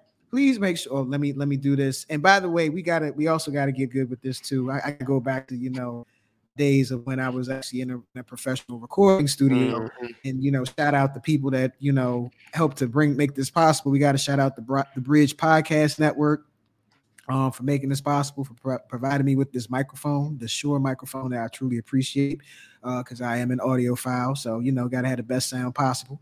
And right. um also um please make sure that you like subscribe hit the notification bell so you know when the show goes live and whatnot um we're working out the schedule but if you like, if you hit the notification bell and you subscribe, then you won't miss out.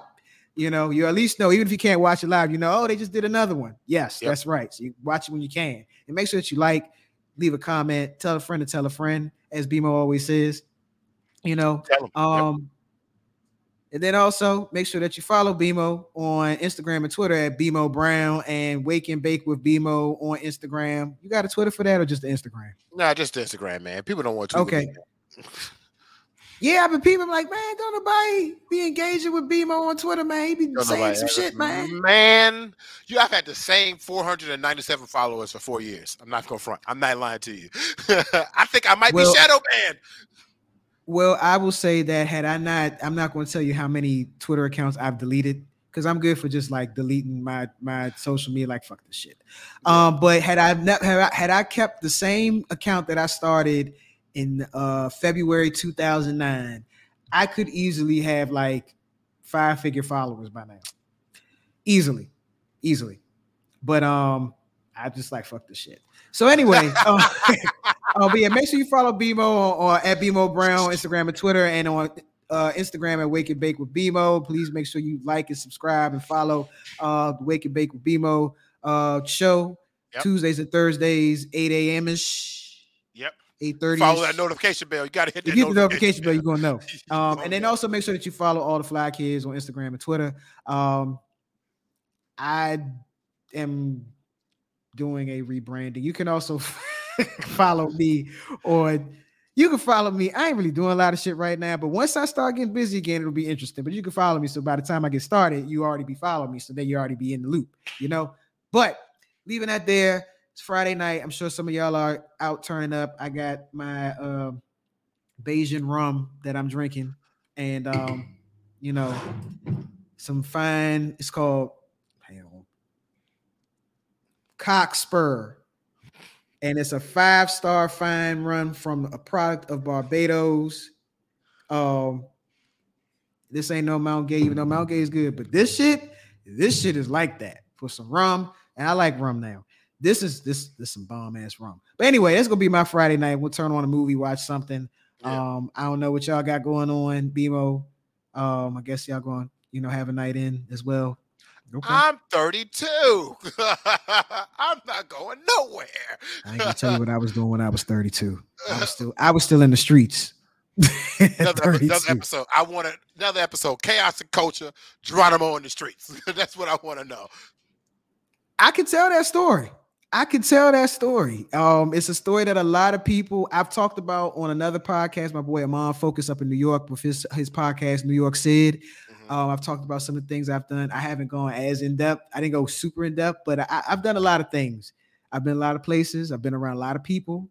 I've been around some famous people. I've been around some some shady characters. I've I've, I've had a very eventful, colorful life Mhm. um, from the age of 14 up to this point. So um, we could talk about that. I'm Right. I'm I'm down to to give that uh that that that that that discussion that leads up to the book that I may write one day about my life. I gotta, I gotta, I gotta, uh, I gotta make it first, so people actually want to read that shit about me. For sure. Well, you got know? one buyer. I got you. I appreciate I appreciate you as always. All right, so we're gonna go ahead and call it a show. Uh, stay tuned for the next episode. Um, when we figure out what that is, but it will be next week. same bad time, same bad channel. Yep. All right, y'all. Peace. Peace, man.